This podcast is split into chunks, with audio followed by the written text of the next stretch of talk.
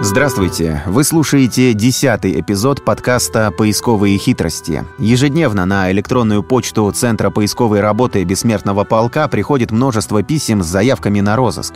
Значительную их часть составляют запросы о восстановлении боевого пути ветеранов.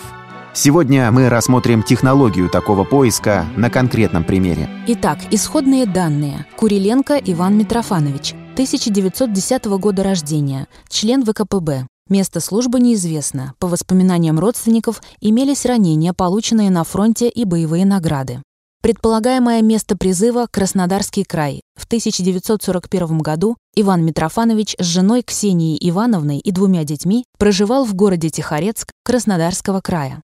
Война пришла в Тихорецк солнечным июньским утром. 22 июня 1941 года было объявлено о всеобщей мобилизации военнообязанных, а первые повестки из военкомата жители города получили уже 23 июня.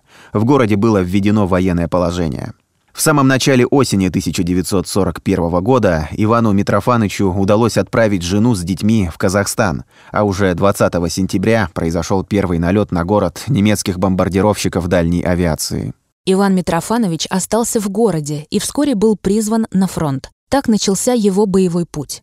Как и многие ветераны, он был очень скромным и о войне рассказывать не любил. Поэтому сведений о его боевом пути в семье практически не сохранилось. Умер Иван Митрофанович 3 мая 1978 года в возрасте 68 лет в городе Алматы.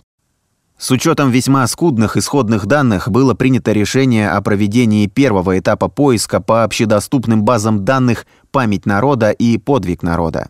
Для расширения области поиска в поисковом запросе были указаны только фамилия, имя и отчество ветерана. В итоге были выявлены два документа из военно-пересыльных пунктов, датированные 1943 годом, и два наградных листа, по которым были установлены места службы ветеранов в период с 1941 года по 1945 год. Отметка о прохождении военно-пересыльного пункта ВПП в январе 1943 года стала первым подтверждением наличия у Ивана Митрофановича ранения, полученного в 1942 году, поскольку в ВПП направлялись бойцы после госпиталей. Более подробную информацию удалось получить уже при изучении наградных листов. Из наградного листа за 1945 год получены важнейшие сведения о дате призыва, октябрь 1941 года, о дате ранения, июль 1942 года, и местах службы 550-й отдельный саперный батальон 9-й армии и 74-й отдельный Севастопольский полк связи 2-й гвардейской армии 4-го Украинского фронта. Этих данных было достаточно как для восстановления боевого пути за период с 1941-1945 года, так и для проведения поиска в архивах.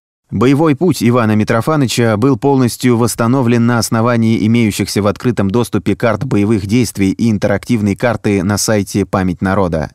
Ценнейшую биографическую информацию о ветеране удалось получить и путем архивного поиска. На основании документов, обнаруженных в Центре документации новейшей истории Краснодарского края, установлен номер партийного билета, по которому и был продолжен поиск в Российском государственном архиве социально-политической истории.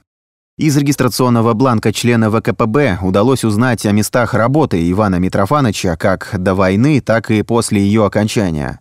Нашлось и архивное фото, датированное 1943 годом. Итак, сведения о ветеранах можно обнаружить в военном билете, в учетном деле военкомата по месту его жительства, в личных делах по месту работы или учебы ветерана, в архиве подразделения Пенсионного фонда Российской Федерации по месту жительства ветерана, в музеях боевой славы, советах ветеранов, архивах местных администраций, в архивах социально-политической истории для кандидатов и членов ВКПБ и ВЛКСМ, в старых газетах, в архивах ФСБ России и МВД России для лиц, находившихся в плену либо привлекавшихся к уголовной ответственности. Это был подкаст «Бессмертного полка. Поисковые хитрости». Слушайте другие эпизоды и читайте текстовую расшифровку этого выпуска на сайте мойполк.ру.